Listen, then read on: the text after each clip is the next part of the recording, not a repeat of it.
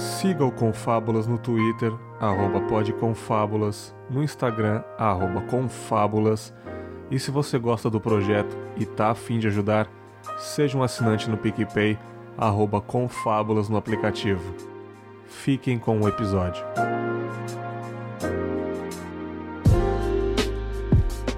Muito bem, está começando mais um Reflexões aqui no Confábulas. Hoje um tema muito brisado, um tema que veio na minha cabeça aí repentinamente. Eu estava com vontade de gravar uma coisa parecida já há um tempo, mas eu não sabia o start, né? Então aconteceu uma parada recentemente no meu convívio trabalhístico, proletariado. Aí eu falei: ah, rapaz, eu acho que esse pode ser o gatilho da, do assunto. E chamei mais uma vez aí dois grandes convidados que já estiveram aqui, né, cara? Primeiramente o Vitão, meu parceiro Vitor aí, Vitor Magalhães, que já esteve no episódio sobre violência lá na primeira temporada, um episódio foda. E também meu parceiro lá no podcast Cinemalista. E aí, Vitão, beleza, cara? Fala aí, tamo aí, Bergs, mais uma vez, tamo junto. É isso aí, mano. E, claro, Cristiano Barba, diretamente do Teologia de Boteco, do Benzina no Meião, já esteve aqui também. E aí, mano, beleza? Saúdo a toda a classe trabalhadora, operária, camponesa, meninos, meninas e os que não se identificam com nenhum dos dois gêneros também. É, tava faltando esse bordão aí, cara. Porra, será que na primeira gravação que você gravou comigo, você já tinha esse bordão? Eu não me lembro. Acho que não, cara, porque eu comecei a fazer isso com gole, cara. É, naquela época. pode crer. Porra, mas faz o quê, cara? Isso aí foi na década de 70. Não, foi em 88 a última vez que a gente gravou. né, Porra,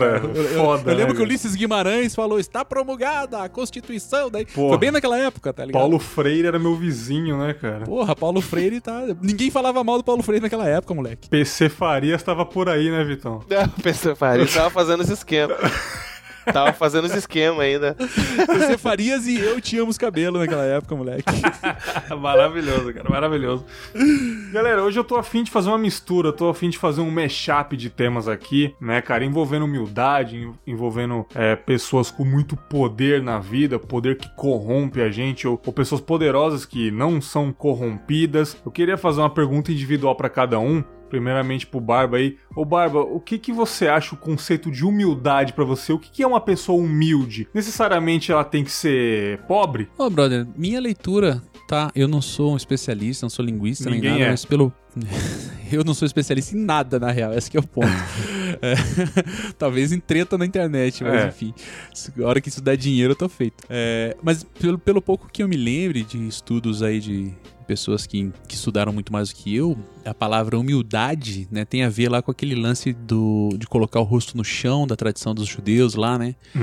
É, e a palavra humildade viria, portanto, da, de uma palavra que, que tem uma relação com a terra. E eu acho que, claro, né, isso historicamente, mas hoje em dia a humildade. é, eu, eu acho que tem- a gente tem um problema de língua aí, né? Um problema de idioma aí. Porque a gente usa a mesma palavra pra definir uma humildade enquanto um, um sinônimo de, pro- de pobreza. Né? Você fala, ah, fui numa casa muito humilde, muito humilde.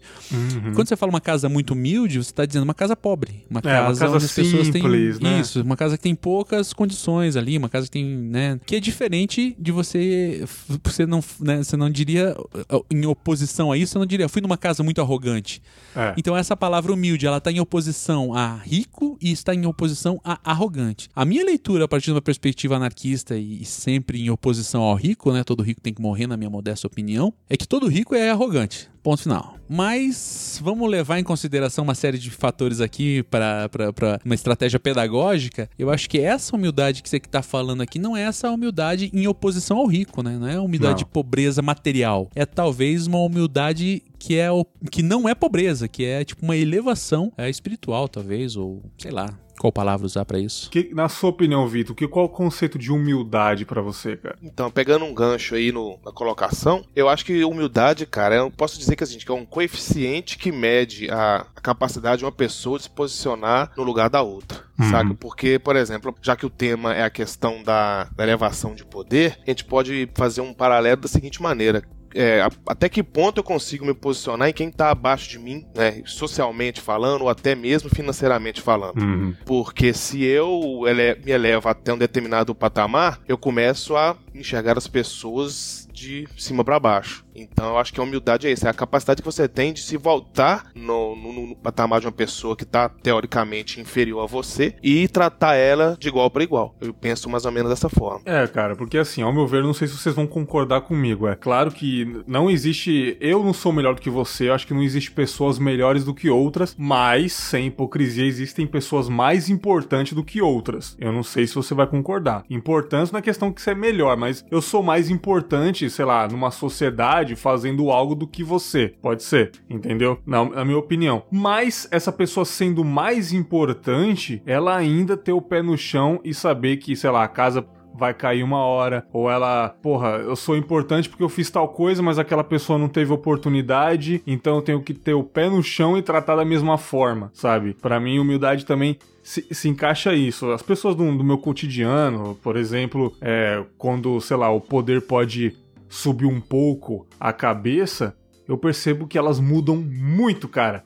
E a humildade zerou, sabe? Tipo, ela nunca foi pobre, mas vou dar um exemplo, uma pessoa que eu conheço recentemente, ela foi promovida e ela mudou muito, cara. O tom de voz mudou, sabe? O, o jeito dela falar mudou. Toda hora querendo mandar, mandar, mandar, mandar. Claro, a gente entende, ah, subiu o cargo, tem responsabilidades, enfim. Mas é diferente de você ser um líder e junto correr com a pessoa, tentar bater as metas junto, do que simplesmente faz isso, faz aquilo e você vê que ela parece que ela acha que tá sentada em um trono sabe? Então eu acho que ela se corrompeu com isso. Eu acho que subiu a cabeça, né? Eu não sei se vocês têm no cotidiano de vocês exemplos parecidos ou vocês é, já presenciaram alguma coisa parecida. Olha, Berg, eu te falar um bagulho. Não sei se eu concordo contigo, mas é, ao longo da minha fala eu vou decidir se eu concordo ou não contigo. Top.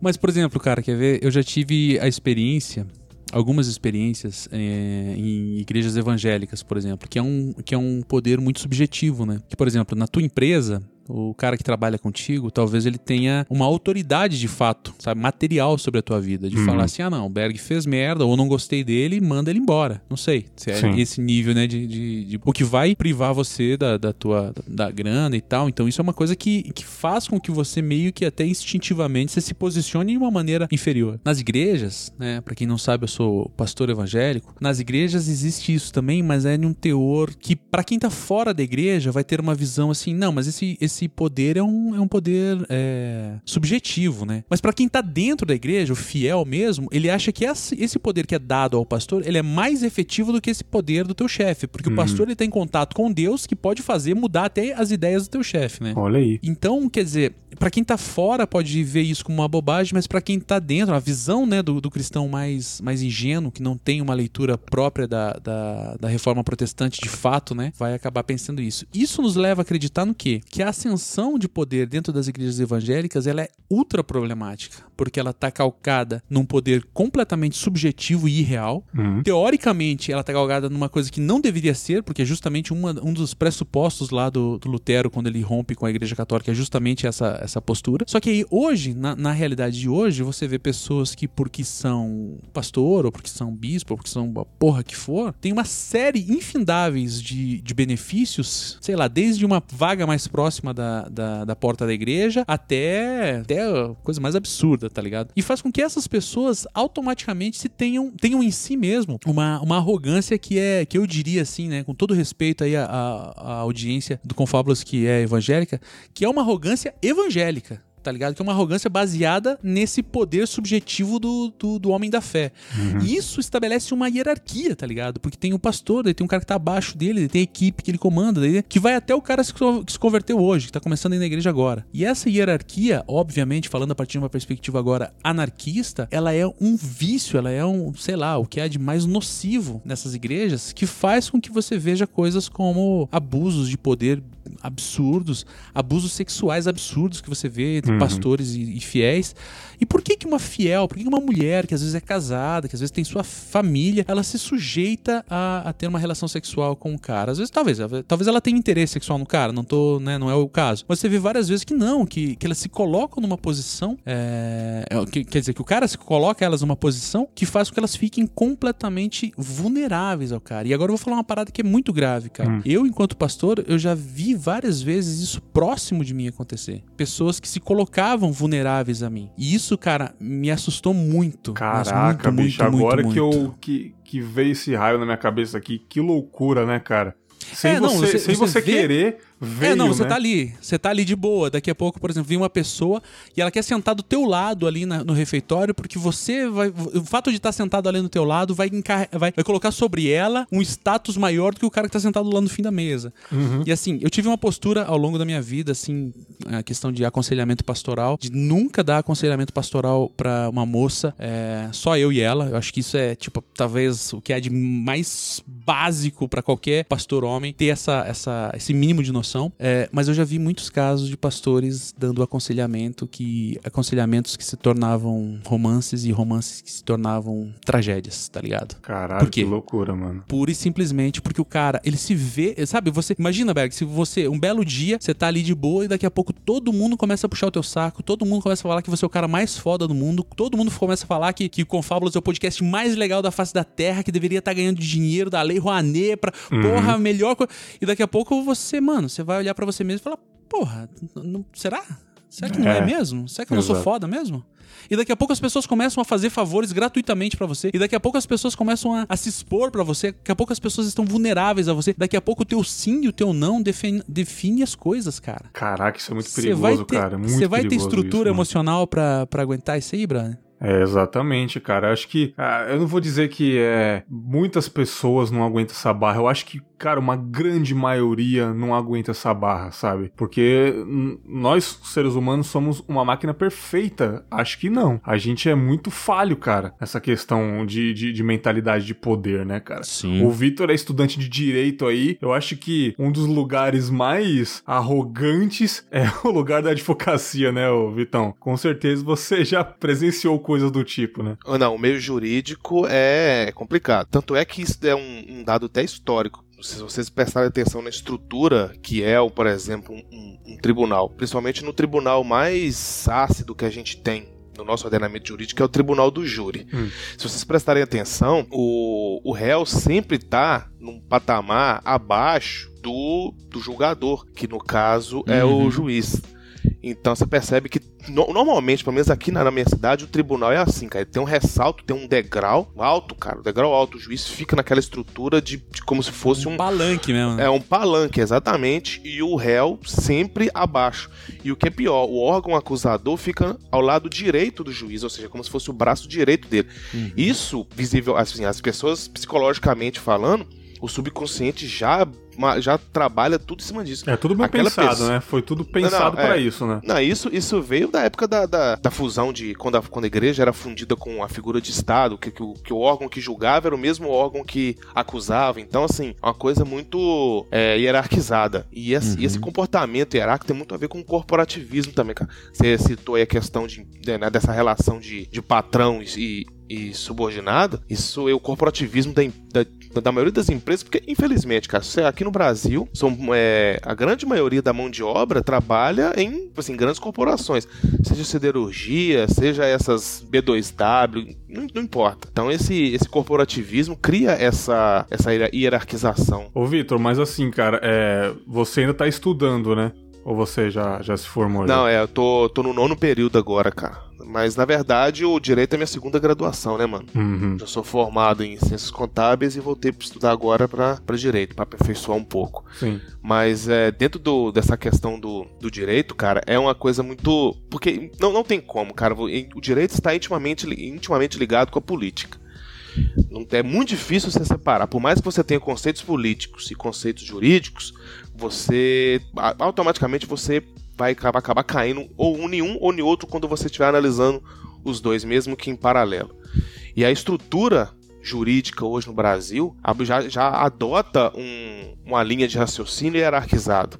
Uhum. Que você vai ter uma figura superior e vai ter uma figura inferior. Ah, Tanto é que a gente fala aqui, por exemplo, que a Constituição é a lei maior do Brasil, que todas as demais estão hierarquicamente inferiores. Uhum. Então, assim, isso, isso é simetricamente perfeito, cara. Tudo vem assim. Os cargos, a estrutura de poder. Então, assim, é uma coisa é, facilmente perceptível, cara. Tipo assim, essa questão de, da dominação, essa questão da, da, do vislumbre de um, vamos dizer assim, de uma pessoa como um, um guia. Isso é está assim, tudo estruturado. Lógico que não materialmente falando, a gente consegue perceber à medida que você estuda. Por isso que a maioria das pessoas aí, você vê debandadas e debandadas de pessoas acreditando em uma, uma colocação sem questionar se realmente aquilo é verdade ou não. É complicado, cara. Por isso que eu, eu falo que é, é meio difícil, até é, sendo preconceituoso, ver pessoas em cargos grandes ou pessoas muito conhecidas na mídia é, serem acessíveis ou ter uma humildade, né, cara? É, recentemente, eu acho que também é um dos motivos de eu fazer essa gravação, cara. Eu gravei com, com a psicóloga Ana Canosa, né, cara? Terapeuta sexual, pô, muito famosa. Ela é presidente da Associação Brasileira de Sexologia tem vários livros publicados, vai em, em televisão, é, ajudar pessoas na televisão, enfim, porra, excelente pessoa, já gravou em alguns podcasts, e eu falei, caramba, seria muito interessante se ela gravasse aqui no Confábulas, né, cara, mas, sei lá, cara, acho que não rolaria, porque é uma pessoa extremamente ocupada, quem sou eu, né, cara, e mandei uma mensagem para ela, falou, pô, Ana, eu acompanho seu Instagram, eu, eu gosto muito do seu trabalho, é, porra, eu tenho um podcast de reflexões, sociedade, enfim, pô, seria bacana você gravar comigo sobre um tema que eu tô com vontade aqui. Ela, claro, vamos aí. Aí eu. que massa, né? Peraí. Que fácil. eu não sei como continuar agora. Isso, cara. Ela falou, assim, ela falou assim: Oi, querido, vamos sim. Eu, tá, é. Eu não, eu não treinei pra essa segunda parte aqui. Ficou sem, ficou sem rumo, né? sem reação. Nunca, nunca, cheguei nessa fase. Alguém passa é, pra mim aqui. Caralho, é, igual, é, igual, é igual aquele maluco que vende cartão da, da, da Americanas, né? Não, você quer um, você quer um cartão da Americanas? Eu falei assim: quero. Aí o cara. Peraí. O que, que, eu faço agora? Tem que chamar meu coordenador. Cartão da CIA, né, cara? Porque Você tem o da Riachuelo aí ele toma tanto não, não, não, não, não, que o dia que a pessoa fala quer, ele oh, desarma a pessoa totalmente, né, cara? Ô, ô Berg, mas quer ver, cara? É, eu, eu, quando eu tive a oportunidade de gravar com o, com o professor Alisson Mascaro, uhum. né, no ano passado, não, no começo desse ano, e assim, porra, o cara é o cara, né, brother? Quem não conhece Alisson Mascaro, pelo amor de Deus, só digita Mascaro aí no, no YouTube que você vai ver o cara dando milhões de aulas sensacionais. E daí, beleza, né? Daí o Kim lá da Boitempo, tchim, tchim, né? Sacanagem. tranquilo, pô, tranquilo, Eu vou colocar o... até um efeitinho só de sacanagem. Daí, quando o Kim fez a, a, ligação, né, entre eu e ele, ele falou: Não, beleza, eu passo o telefone. Daí o que, que ele falou? Ele falou assim pra mim: O Kim falou: Diz os dias que você pode, eu vejo com o professor qual dia que é melhor para ele e aí vocês fecham o acordo. Beleza, deu cinco minutos no meu, no meu WhatsApp, plum, pipocou lá um, uma mensagem é, Cristiano e tal. Aqui quem fala é o professor Alisson. Caralho. Eu falei, como assim, né? O Kim passou meu telefone lá pro homem, o homem entrou em contato comigo. E assim, daí a gente tratou, né? Eu falei, ah, vai ser dia tal, o senhor pode? Eu falei, não, eu posso qualquer dia. O dia que você quiser, Puta eu posso. Puta que pariu, mano. Daí eu falei, Isso enche o coração, assim? né, cara? É, cara. Só que daí o que que acontece? Eu fiquei tão emocionado, cara, mas tão emocionado. Se você escutar o podcast que eu gravei com ele, eu praticamente não falo, cara, tá? Eu só tô aplaudindo. e o que que acontece? Ao longo de todo o processo, sei lá, a gente, a gente marcou dele, não, ele ia, ele ia viajar naquela semana, ele falou, a partir de tal dia eu posso qualquer qualquer qualquer horário para você. Daí passou uma semana e a gente gravou uma semana depois. Cara, nas tratativas assim pra gente pra gente gravar, parecia que eu tava fazendo um favor para ele, cara. Que tá loucura, ligado? Parecia mano. que parecia que ele ele me ligava e falava: "Não, muito bom gravar aqui". E o jeito, cara, que ele fala, cara, é, é de uma doçura assim no coração. E daí você vai ver, cara, porra, o cara é um monstro, cara. Sim, o cara é um mano. monstro, tá ligado? E, e, e, a doçura como ele me tratou, a doçura como ele, parecia que eu tava realmente fazendo um favor para ele, tá ligado? E daí você chega no final de um programa desse, quando você aperta o, o stop ali, exportar como MP3 ou você fala, velho, eu não acredito, não tô acreditando, cara. Eu não tô acreditando é. que um cara do, da estatura dele se veio aqui gravar com um programa merda, tipo Teologia de Boteco, tá ligado? Sim, Porra. mano, é a mesma sensação que eu tive, porque, tipo, eu, eu tava conversando com ela, aí eu falei, ah, vamos, vamos combinar que dia que você pode, aí realmente ela é uma pessoa extremamente ocupada, eu já ouvi outros, outros podcasts que ela participou, ela tem uma vida muito corrida, mas aí ela pegou e falou assim, ah, anota meu WhatsApp aqui, e a gente conversa, né? É, volta a, a, falar comigo na segunda. Acho que era uma sexta que eu tava falando com ela. Cheguei na segunda, falei, Ana, quando que a gente pode gravar? Ela mandou um áudio gigantesco para mim, explicando quando. Ela falou assim: Ah, querido, seguinte, é semana do carnaval, eu vou viajar para tal país, não sei o que, vou voltar tal dia. Aí, depois de uma semana a gente pode gravar, não sei o que. Mano, me deu uma uma puta satisfação que não precisava, sabe? Ela podia falar assim: ah, mês que vem tal dia a gente vê. Me deu uma tipo, puta satisfação. Se ela, se, ela, se ela, fizesse assim, você nem ia ficar puto, né? Você Porra, aí acompanha o Instagram, realmente viajou, ficou dias fora. Depois ela voltou, eu mandei mensagem.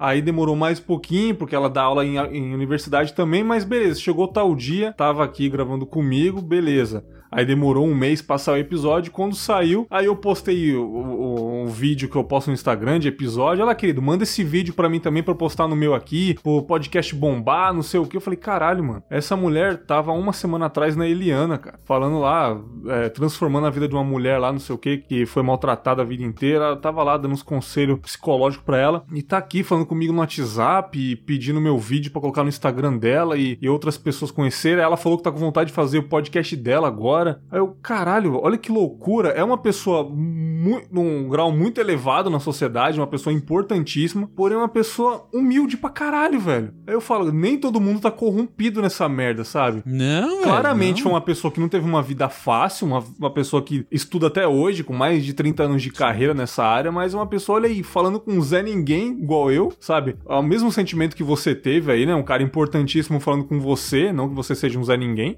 né? Eu sou um Zé Ninguém. Eu tenho o direito junto, de falar né? que eu sou um Zé Ninguém, mas você. Eu também tenho. Você, você lava sua boca, Beck, pra falar que eu não sou um Zé Ninguém. Mas, olha, olha que loucura. É, é, esse tipo de pessoa que me faz ainda ter esperança, né? Que algumas né? pessoas né? não são corrompidas, né? Ao contrário de políticos, que eu tenho muito, mais muito preconceito, né, cara? Eu vou até jogar pra esse lado agora. Que quando a gente fala corrupção, o que, que a gente vê na nossa cabeça?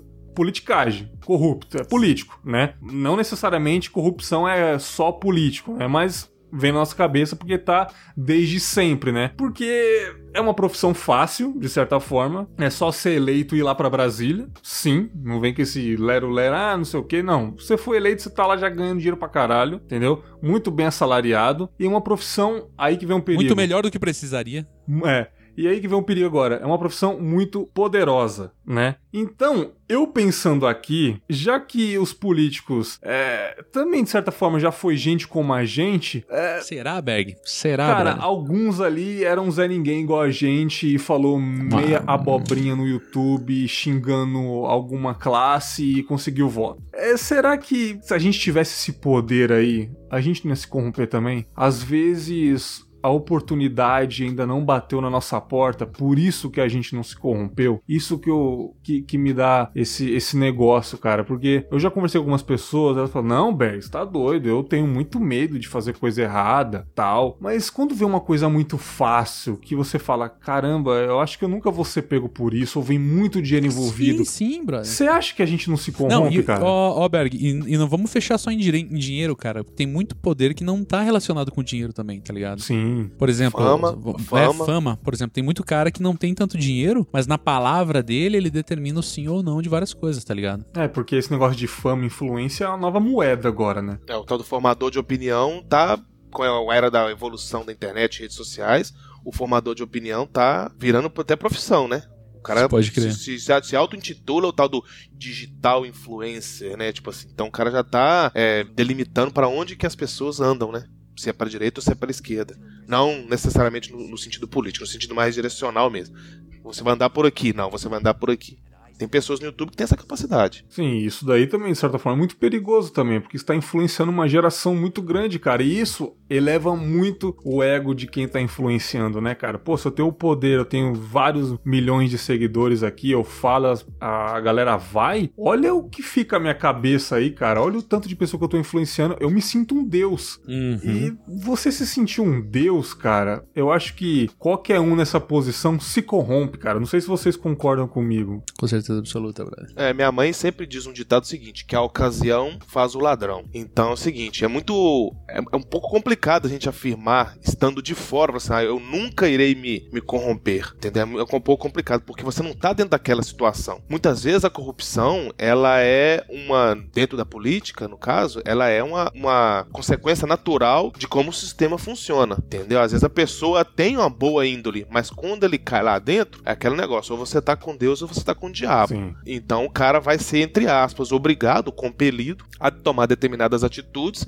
de acordo com o que a politicagem, o sistema interno ali quer. Sim. Só que essas pessoas que, sei lá, são corruptas, elas são boas pessoas pra família delas, sabe? Tipo, é, eu acho que eu ouvi no podcast do Maurício Meirelles que o político pode ser o cara mais corrupto da história, mas ele é um excelente pai, sabe? Tipo, ele no final do dia vai botar o filhinho pra dormir, contar uma historinha, sabe? E o são- filho fala, nossa, categorias meu pai é né, foda. e ele tá lá fazendo um monte de merda, cara, desviando um monte de coisa, entende? Mas você pode pegar uma, fazer uma analogia. O Vitor Corleone, o poderoso chefão, ele é o vilão ou ele é o mocinho? Ele, ele é, o- ele é o, o mocinho pra família, né, cara? Mas quem é lá Pro- fora, né? Ele é um pai foda, mas é também um, um- um mafioso dos mais ácidos. Mas já, teve- tipo assim, que já que- re- retratado no, Sim. naquele ambiente. Então, assim, é essa polaridade, né, cara? Uma moeda, como diz o outro, não tem dois, não tem um lado só, né? Quer ver, brother? Mas é igual quando você pega lá uma Han- Hannah Arendt, lá no julgamento do, do Eichmann, lá, né? Sim. Quando ela tem toda aquela treta lá, tipo, o oficial alemão lá, nazista, que passou por um processo de desconstrução da humanidade do judeu, do, do cigano, do testemunho de Jeová, do anarquista, do comunista, passou por todo esse processo. E agora ele vê o judeu como uma espécie, né, de, de coisa, uma espécie de, de sub-humano. E, tipo assim, não tem um problema efetivamente em matar aquilo, porque tá incomodando, como você mata uma praga, né? Você coloca um gimo, de novo, tchim, tchim. Gimo vai patrocinar esse programa. É, e mata aquilo, é, você- o cara lá matava o judeu como se fosse um cupim, como se fosse uma, uma praga, né? E, e o que acontece é que você, naturalmente, você já identifica o, o, o nazista ali, o oficial nazista, como a pior criatura da face da terra, né? Que, sei lá, que faz os maiores absurdos. Mas ela conclui que o cara era só um burocrata, né? Ele era um funcionário público, ele era um cara que era pago pra executar uma determinada ação que um outro cara tinha determinado num documento e que um cara superior a ele tinha falado pra ele fazer. E assim, como, como tratar agora esse cara, esse oficial nazista que foi lá e virou a chave da câmara de gás e matou 60 pessoas de um, num único golpe. Esse cara ele vai pra casa, ele dá um beijo na- no filho dele, ele dá um beijo na esposa dele, ele leva pão, ele leva leite, eles preparam um café, eles tomam um café, eles se deitam, ele transa com a mulher dele à noite e no outro dia ele bota a farda e vai lá e mata mais 60 judeus. Caralho, que louco, Tá ligado? né, mano? É, tipo, é só mais um dia pra ele, né? Exato, exato. Então, assim, eu acho que a corrupção, e uma coisa que meu, meu velho sempre falava assim pra mim era o seguinte, cara, que o ladrão é sempre pego a partir da segunda. O que, que isso quer dizer? É tipo, a primeira vez que você faz uma merda, Berg, ainda dá tempo de você falar, puta que pariu, mano, não vou, não vou fazer isso aqui Até aí, mais. Então, todo das- mundo tem direito de ter uma, uma, uma experiência, é, né? sei lá, uma, uma- fazer uma merda e você, claro, né, dependendo da merda, você vai Sim, ter que sim. ser com né, arcar e tal. Mas vamos supor, Berg, uma coisa menos grave. Vamos supor que você tá traindo a tua esposa. Não, não vamos supor que você tá traindo porque ela tá ouvindo, né? Vamos supor que uma outra pessoa que é casada Tranquilo, pô. traindo. Mas assim, a primeira vez você pode até alegar, porra, mas eu tava num problema, tá, não sei o que, beleza. A partir da segunda, você já tem a primeira experiência, você fala, bom, então talvez. Se eu tô fazendo valha a de pena. novo é porque eu gostei ou É, porque e tipo assim, talvez tomou você- conta de mim, é, né? Ou, e daí na segunda. E agora vamos colocar um outro fator mais grave nisso, que é uma coisa assim que me, me atormenta bastante, e bastante mesmo. É, às vezes uma ouvinte tua, cara, liga aí e fala: Porra, Berg, tua voz é foda, cara. Caralho, brother. Tua voz é foda, cara. Pô, vamos tomar um, um café um dia? E tipo, mano, você, sei lá, você, vamos supor que você fala, beleza, vamos tomar um café, não dá nada num lugar público, não vai dar treta nenhuma. Porra, tô aqui. E daí rolam uns avanços e. E aí, cara? Tipo, você é o cara, você é o cara que tá atrás do microfone. Sim. Você é o cara que fala, você é o cara que tem o conhecimento, que tem. Você consegue, cara, dizer não pra uma menina. E assim, ó, agora eu vou mais grave ainda. A gente, né, é adulto, é homem formado e tal. E às vezes vem uma menina, sei lá, novinha, que, que tá super empolgada com o podcast e tal, e chega pra você e fala: Porra, Berg, e aí, cara? Queria aprender esse rolê de podcast e tal. E você percebe que, em certa instância, ela tá super vulnerável a você. Por um poder, por um micropoder, né? Como diria lá o, o homem lá, o careca, o Foucault. Um poder, cara, que na prática mesmo, foda-se, né? Se você quiser acabar com o teu podcast amanhã, você acaba, cara, e daqui a dois dias, sei lá, né? Vida que segue. É, mas ela tá super vulnerável a você, tá super disposta a você. E assim, não tô dizendo que a menina é uma vagabunda que quer dar pra você Ah, porque. não, claro que não. Não, não, porque ela tá. Ela olha pra você com, um- com um olho diferente do olho que você mesmo olha pra você. Sim. Ela te Tá admira ligado? ao ponto de você não perceber o tanto que você é importante. Isso, da mesma forma que, sei lá, se eu chegar lá pro professor Alisson e falar, porra, professor, você não tá entendendo quão foda foi esse programa, ele vai falar, não, foi mais mais uma vez que eu falei e tal. E vamos aí, se tiver outro, a gente grava. Cara. A gente não tem noção da importância que a gente é para alguém. Exato, cara. Tá, tá, tá, entendendo onde que eu quero chegar? Sim. Tipo assim, é um poder, tipo teologia de boteco. Tô aí há quatro anos gravando e tal. Tem um monte de gente que gosta pra caralho. Tem muita gente que já chegou pra mim, manda, manda DM às vezes pra mim, e eu respondo, e eu falo, porra, você respondeu. Eu falo, ué, como assim, ué. né? Tipo, como assim? Eu acho que é a mesma sensação que a Ana teve, né? Ela simplesmente conversou. Exato. E eu tipo, porra, admiro ela pra caralho, mas tá bom, vamos gravar pra ela, sei lá, aí. mais um convite, tanto que ela já participou do Mamilos, tá ligado? E vamos participar de mais um. Ela não tem a noção, talvez, é, do tanto que eu sou pequeno comparado a um podcast, ela me tratou normal, mas eu não consigo tratá-la normalmente. Agora pensa nesse nosso exemplo aí. Louco, né, cara? Como que você se portaria, tá ligado? É, porque, assim, é essa, essa, palavra porque, novinha porque... já me dá coceira, então é fácil responder. Sim. É mais é, generalizando é, não, é que... outras pessoas, sim, não eu, né, no caso. Sim, sim. Uhum. Não, mas não, não tô entrando. Claro, se fosse uma menor de idade, é óbvio que seria um crime tá ligado? Mas não, não vamos entrar nesse mérito. Mas uma moça bem nova, sei lá, uma menina bem mais nova do que você, que, sei lá, que não tem zero experiência de vida, que não tem nenhuma, sei lá, não tem nenhum, nenhuma malandragem, vai? É para usar um termo mais, mais chulo. E, e ela tá ali e você representa muita coisa para ela, muito mais do que você representa para você mesmo. E, velho, e agora? É foda, cara. É foda. É tipo, sei lá, numa empresa, um cara que já tem um cargo elevado, ele é seu chefe, uma menina e um, e um homem que é chefe dela, ela precisa talvez muito desse emprego e, e ele sabe que ela precisa, também tem esse fator. Uhum. E ele uhum. pode usar isso como, como, um jogo, né, cara? Ele pode usar o poder Sim. que ele tem ali. É, pode até abusar dela de alguma forma, ou de várias formas, e ela não fazer nada, porque ela sabe que ela precisa daquilo, Sim. e ele sabe que não vai dar nada. É foda, cara. Então, mas nesse teu exemplo, cara, é, isso aí caracteriza um crime, né, cara? É um assédio moral, um assédio sexual, tá ligado? Como eu falei lá no exemplo anterior, tipo assim, se o cara tem o poder de te mandar embora, ele não gosta de você, ele manda e foda-se. Mas, por exemplo, no exemplo aqui que eu dei, vamos supor que você grava o um podcast e vem uma menina aí novinha, não uma novinha, né, como os, os caras falam no funk, mas sei lá, uma guria de uns uns 21 anos, 22 anos, bem nova, é, e você eventualmente se relaciona com ela, isso não é crime. Se relacionar com uma pessoa não é crime. Sim. Por mais sabe que você seja casado ou qualquer coisa semelhante. Contudo, você só conseguiu chegar até ela por conta desse micropoder que você tem. Né. Se, não, se não, quem seria o Berg sem o, o, podcast? Sim. Seria mais um outro cara que talvez ia passar pela menina, mas não ia nem, nem perceber quem é, tá ligado? Sim. A gente faz, a gente vai construindo esse poder, né? E a gente tem que ter cuidado também, né? Com esse poder que a gente vai construindo. Tem poder que a gente ganha, do nada explode, aí tem poder que a gente vai construindo, mas ao mesmo tempo a gente vai ter que ter noção desse poder que a gente tá construindo, né, Vitor? É, isso aí que vocês estão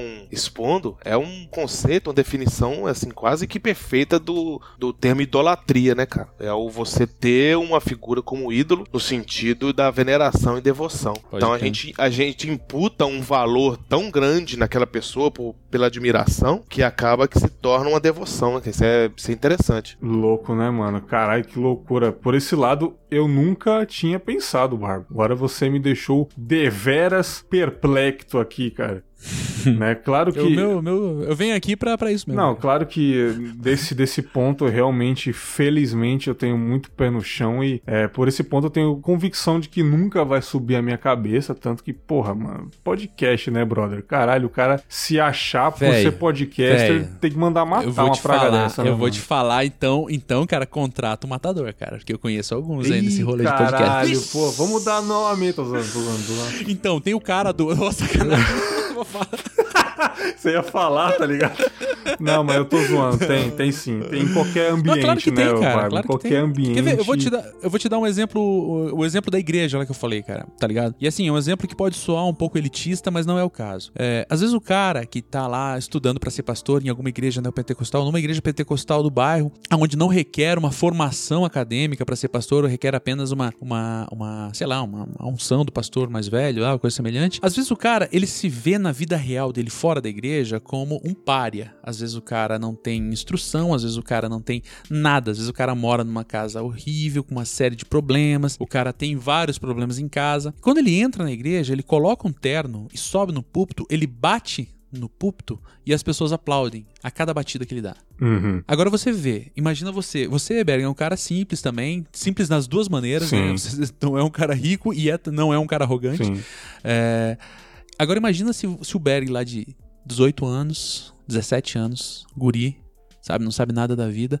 Eu boto um terno nesse cara, boto, dou um livro na mão dele e falo: agora, Berg, sobe lá, fala o que você quiser, espanca esse púlpito que a galera vai. Daí você sobe lá, você fala assim: agora olha pra pessoa que tá ao teu lado e diz eu amo você. E todo mundo olha pro lado e diz eu amo Caralho, você. Agora mano, levanta tá a mão aqui. cabeça. Agora sobe aqui na frente. Quem tem 10 reais pra doar pra esse ministério, vem aqui na frente e dá 10 reais. Não, não quero saber se você tem uma conta pra pagar ou se você vai embora de ônibus. Se você tem fé, vem aqui. E as pessoas, Berg, vão lá e botam a porra dos 10 reais e vão embora caminhando pra casa porque eles acreditam na tua palavra que se você colocar, se ela colocar a grana lá, Deus vai retribuir. E você fala, peraí então, cara. Então quer dizer que se eu falar bota 100, as pessoas botam. Quer dizer que se eu botar, se eu falar bota mil reais, as pessoas vão colocar. E você vai encontrando pessoas que botam 10, que botam 50, que botam 500, que botam mil. Daqui a pouco você vê pessoas que colocam um carro, que colocam a casa. Tem pessoas que expõem a vida e falam, Berg, o que, que eu faço da minha vida? E agora, brother, o que era dezão agora há pouco, virou o decidido sim ou não. O cara chega pra você e fala, você acha que eu me divorcio da minha esposa? Puta que pariu. Você acha que eu. E daí, cara, o que era apenas grana, e não que grana seja pouca coisa, eu acho que pastor que rouba deveria ter, sei lá, um lugar especial no inferno. Uhum. É, agora ele tá decidindo sobre a vida das pessoas, velho. É. E que, que poder é esse, brother? É, isso, isso, isso da politicagem tá assim também, cara. S- Sem maldade mesmo. Eu vejo. Eu já presenciei isso com pastores da mesma forma que você presencia ou presenciou, né? Não sei como que- Presenciei, não Presenci- presenciei. É, isso aí. Mas a política meio que tá isso também, cara. Tipo, as pessoas estão idolatrando demais, cara. O que o Vitor falou aí, o, o, conceito de idolatria, cara. Eu vi um vídeo, cara, um tempo atrás, antes, antes do. do na, na campanha eleitoral mesmo, tipo, agosto de 2018 ali. Eu acho que o Bolsonaro ele tava numa, no Rio de Janeiro visitando alguma, algum, alguns retardados lá. Enfim, aí ele tava num, num palanque, aí tinha um, um senhor lá, lá embaixo, beijando uma cruz e levantando pra ele, chorando, falando: Eu te amo, eu te amo, eu te amo, cara, eu te amo. Por mais que você seja a favor ou contra o presida, isso é uma idolatria doentia, cara. Aí quer dizer, aí ele fala uma besteira numa rede nacional, ou sei lá, o que ele fala daqui pra frente, essa pessoa vai falar: É isso aí, ele tá certo. Tem que fazer não isso tem como ele mesmo. estar errado, tá ligado? Não é? Tá ligado? Na cabeça do cara não tem simplesmente como o Bolsonaro ou o Lula, ou seja lá quem for, não tem como o cara estar errado. E, e, assim, pode parecer que, que é uma postura é, partidária da minha parte falar isso, né? Ou da tua parte, no caso, porque você citou o Bolsonaro, mas não, porque na esquerda também tem é, personalis- personalismo, assim, num nível, cara, que. Tenta falar mal do Lula, cara. No meu Twitter lá, que tá cheio de petista. Tenta falar mal do Lula. Já perdi vários, cara, porque falei umas real, assim. No dia, né, que fez um ano que o Lula tá preso, eu coloquei lá, o Lula é um preso político, embaixo. Porque todo preso é um preso político. A cadeia tem que acabar. E daí veio gente falando, não, você tá errado. Daí eu falei, como assim eu tô errado? Falei alguma bobagem? O Lula, não- vocês não vivem falando que o Lula é um preso político? Eu acho que ele é também, mas não pelo mesmo motivo. Eu acho que o que acontece é que é, o encarceramento em massa é um problema e todo preso é um preso político. É, exatamente. teve, não, pô, Exatamente. Entendeu? Eu, eu tava conversando em off com o Vitor é, antes de você chegar, e ele falou que ele tá tentando é, conversar com pessoas que estão um pouco fora dessa mentalidade mais fechada. Você presenciou de perto muita idolatria, né, cara? Principalmente aí no interior de Minas aí que ah, eu tô vamos, vamos generalizar aqui, eu posso estar errado, mas todo interiorzão aí tem uma coisa mais mais idola, idolatrante, né, Vitor? É porque o que, eu, o que acontece? Eu acho que as pessoas, no geral, elas subverteram o conceito de um candidato. Porque está escrito na Constituição que os candidatos que a gente coloca no Congresso Nacional e no Executivo são nossos representantes. Então a gente está outorgando para ele poderes para nos representar perante a, a máquina estatal. Trocando em miúdos, aqueles caras, não necessariamente com essas palavras, mas eles são empregados. né? Então, Nós somos o patrão deles. O dinheiro que entra no bolso deles sai do nosso. Então as pessoas já, tipo assim, tiraram um foco dessa questão mais, é, é, vamos dizer assim, institucional e carregou pro lado da, vamos dizer assim, de um conceito mais lato senso, vamos dizer assim, da religiosidade. Porque os caras hoje são venerados como se fosse um deus, cara. É uma coisa assim, perigosa, inclusive. Muito perigosa, porque você coloca uma pessoa no poder que você não tem a mínima noção do que é a intenção dele por trás, por mera admiração e devoção e veneração, você vai falar assim, não, esse cara aqui é o que eu vou colocar lá. Igual você deu exemplo do cara do, do que tava beijando o Bolsonaro, no dia que o Lula também foi preso, é aquela manifestação de centenas de milhares de pessoas que fazem, fazem fazendo fila e brigando por tipo assim, encostar a mão no cara. Assim, olha, esse cara não, não, não é isso tudo, ele é um funcionário seu. Sim, cara. Então você tem que tratar ele como tal, entendeu? Você tem que. A galera que, que elegeu o Bolsonaro não querem fazer juízo de valor. Mas a galera que elegeu o Bolsonaro elegeu por causa de três ou quatro, cinco argumentos que ele, que ele disse. E ele não tá cumprindo nenhum do que falou até agora e ninguém tá nem aí para isso. Uhum. Entendeu? Tipo assim, o cara não tá cobrando ele como a figura institucional que ele é. Falei assim, não, meu irmão, cadê a parada que você falou? Entendeu? Você falou que ia fazer isso. As pessoas votam, né, Vitor? As pessoas votam e ele deveria, tipo, ser um funcionário de uma empresa que ele tá vacilando e manda embora, mas parece que as pessoas votam para ele mandar em mim. Eu voto para ele mandar em mim, sabe? Tipo. É uma sede de um anseio de, de, ter um patrão, né? De ter um chicote nas costas, não sei. Isso é um meio masoquista, né, cara? Você, eu vou eleger um cara para me fuder. Eu tipo acho, assim, eu acho inclusive, vacilo com a comunidade masoquista fazer esse comentário. Tá Porque o masoquista, ele chega pra pessoa e fala assim: ó, beleza, vamos armar esse esquema aqui, é um mise-en-scène. Se eu falar tal palavra, você para, é, beleza? Tem... E qual é a palavra, qual é a palavra de salvação contra o Bolsonaro, tá ligado? Pois é. É, mano. não tem, tipo assim, não tem o botão de stop pra você apertar, né, cara? Então, assim, é complicado. Igual eu tava puxando o gancho que o Bex falou, tipo assim, eu tô procurando é, trabalhar dentro de um espectro mais é, positivo, vamos dizer assim. Porque eu acabei de crer que ninguém tá aberto ao diálogo hoje, cara. Então tá muito complicado. Então, tipo assim, é, a polaridade tá muito grande. O mundo perdeu o, o tom, os tons de cinza no bom sentido, né? Não daquele, daquela, daquela aberração já, que eles Já falando de masoquista, hein? então, assim, é, é, ou é branco ou é preto, inclusive em coisas simples, cara. É, no dia a dia, você assistir um filme, você fala assim, pô, velho, achei o filme bom. Aí o cara já acha que você tá falando, pô, velho, você não gostou do filme. Não, eu falo, não, cara, eu achei o filme bom. Ou é ótimo, ou é uma merda. É, tipo um assim. amigo meu uma vez falou que os historiadores do futuro vão chamar a nossa época de a era das hipérboles. Olha aí. Então, assim, tá, tá complicado. A galera tá, tá, tipo assim, aí já, né, puxando um gancho com a questão da corrupção, e isso tudo gera essa esse, esse cenário todo, esse ecossistema todo propício a pessoa fazer uma tomar uma atitude que ela vai sujar a mão, entendeu? Porque não tem jeito, cara. É, hoje, no, no âmbito político da, da, nossa atual gestão, né? Assim, a pessoa. Eu nem digo questão ao Bolsonaro, digo qualquer um que entrar lá. Pode ser a Marina, colocar a Marina lá. Ela, assim, ela vai ter que sujar a mão para fazer uma, alguma coisa, entendeu?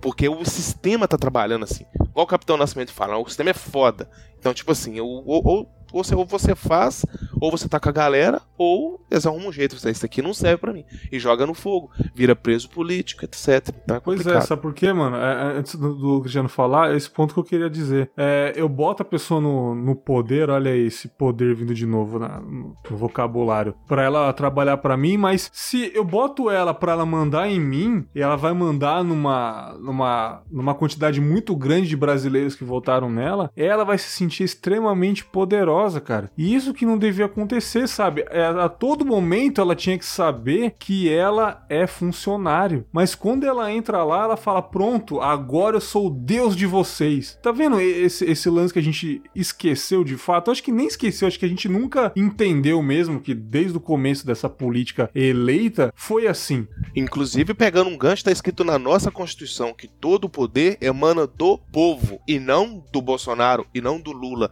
e não do, do, do Aécio Neves. O poder emana do povo. Não é o Brasil do Bolsonaro, é o Brasil do brasileiro, entendeu? Não é à toa que a, o, o político eleito é o reflexo da, do momento social que a gente está vivendo.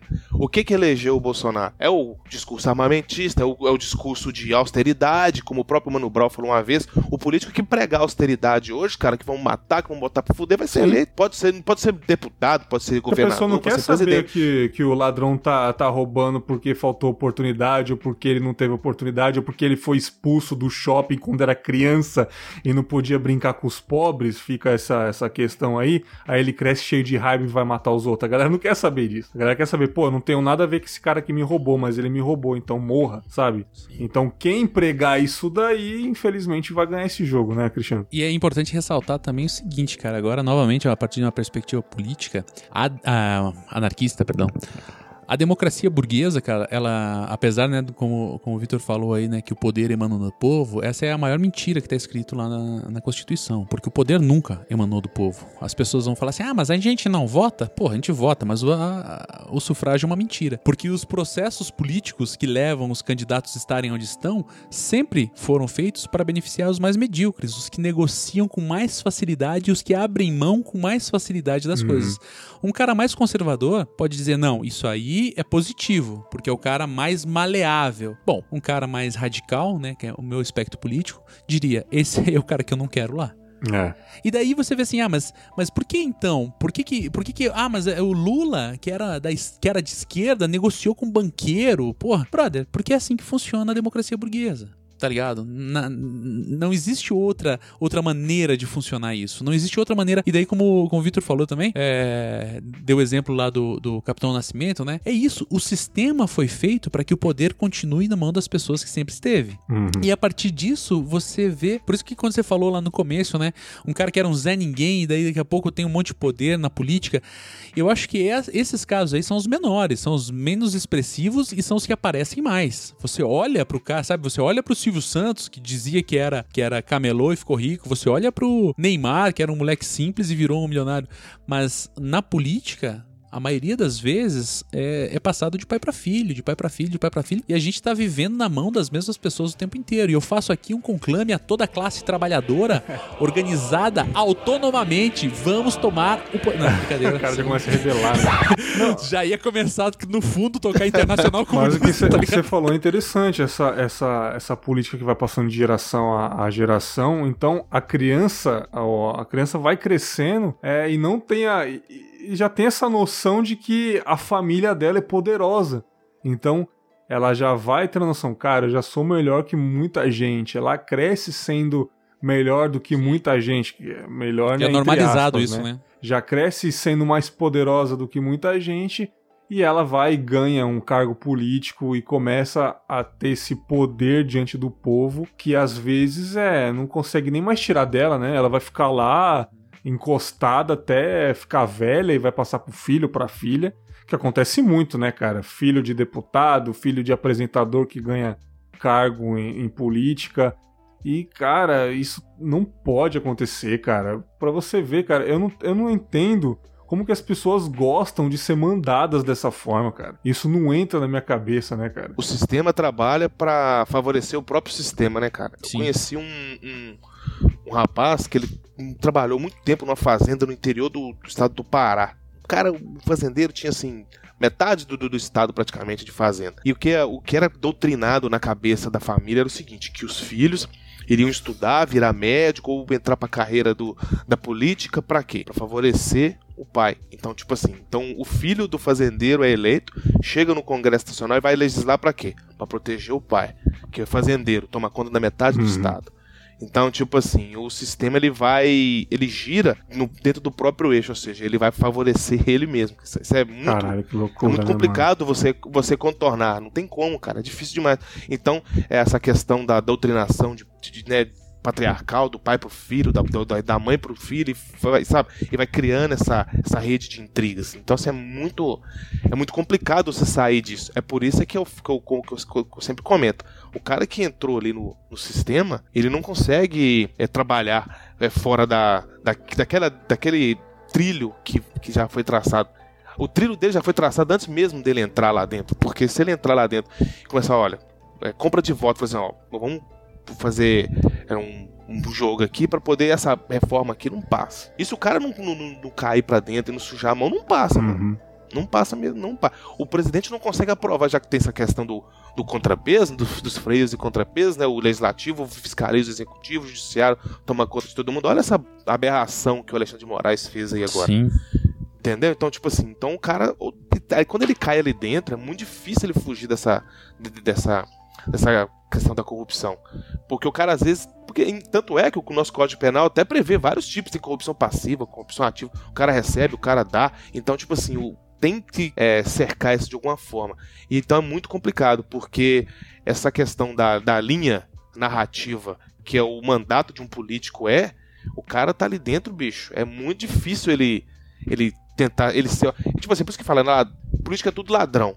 Porque por mais que o cara seja honesto, se ele não fizer alguma coisa suja, ele não faz nada. Caralho, bem, Então bem é pensado. Bem pensado nesse ponto, velho. Aí o cara tem que negociar, né, cara? Vamos supor, o cara chega lá cheio de amor pra dar, cheio de boas intenções. Vamos supor, um cara que tem uma, uma militância é, na questão LGBT, por exemplo. Tá ligado? O cara, porra, uma causa super digna na Com minha certeza, na minha opinião, importantíssimo, mas, né? Uma causa que, tipo assim, que, tipo, que mereceria mais representantes. Os representantes que tem são, são, são excelentes, mas merecia muito mais representantes e tal. Daí você chega lá e um- uma pessoa chega pra você e fala assim: bom, a causa. É que a causa LGBT é meio problemática porque ela é muito radical em alguns aspectos que que, né, não, não, não, não caberia negociar com uma bancada evangélica, Uhum. por exemplo. né? Mas vamos só por, por, por uma estratégia pedagógica, assim. Daí o cara lá de uma ban- de um, que é um, tem um projeto nada a ver lá, ó, só queria que você botar, ajudasse a aprovar aqui, ó, que botasse o nome desse, desse ex-professor aqui, ou esse ex-ministro aqui, pra ser o nome da rua aqui, ou da praça aqui da cidade. E daí o cara lá da militância fala, ah, não vejo problema nisso. Ele vai lá e ajuda o cara. Bom, no momento que ele começa a ajudar o cara, ele já começa a estabelecer um diálogo com esse cara. Uhum. Talvez na próxima ele já tenha que fazer uma coisa um pouco mais grave. E até onde, né? Uma coisa que é, que é importante você pensar que é, quem, quem é maleável, né? É mais difícil de quebrar, mas também é mais fácil de entortar, né, cara? Então, quer dizer, até onde você consegue dizer faço sem comprometer o que você veio fazer, tá ligado? É, cara, muito, muito bem pontual isso daí, cara. Porque, tipo, você chega lá, você não, você não fala, ah, não vou me corromper. Mas você chega num lugar que tá corrompido, ou você sai, pede pra sair, mas fala, pô, tô ganhando um dinheiro pra caramba com esse cargo aqui. Aí você começa a dançar essa dança do poder aí, quando você vê, meu irmão, você já tá no palco balançando a gravata, né, cara, e com a gravata na cabeça amarrada, sem camisa. É muito complicado, cara. Eu vou até fazer uma consideração final pra gente encerrar aqui, até puxando o que você falou sobre o cara que é o podcaster e ele, sei lá, tá num, num nível que as pessoas começam a admirar ele e ele tem que tomar cuidado com isso daí. Até pros ouvintes que estão ouvindo, que tem ouvinte que é podcaster que tá ouvindo esse episódio, que tem um pod podcasters relevantes, como que você se vê nessa posição que você está? Seja podcaster, seja um gerente de um banco, como que você se vê nessa posição? Como que os seus funcionários ou as pessoas que você admira é, vê você? Eu acho que dá pra você enxergar isso. E como que você trata elas? Você trata usando elas ou você trata de acordo que era pra usar? Fica essa reflexão pra você que talvez seja um pouco mais importante na sociedade aí, ou que você tenha um cargo importante, é, faça um conteúdo importante. Dá uma olhadinha ao redor aí, as pessoas que te acompanham e vê se você tá fazendo alguma merda. E por favor, não se corrompa. Tente não se corromper, porque eu acho que é um caminho sem volta, cara. Quando você ganha um privilégio, pra tirar esse privilégio, é como se fosse parar de consumir açúcar, cara. É muito difícil, né? Porra. Fica essa Sacanagem. reflexão aí. Bom, queria agradecer muito a presença dos dois, que esse papo cabeça ficou foda pra caralho.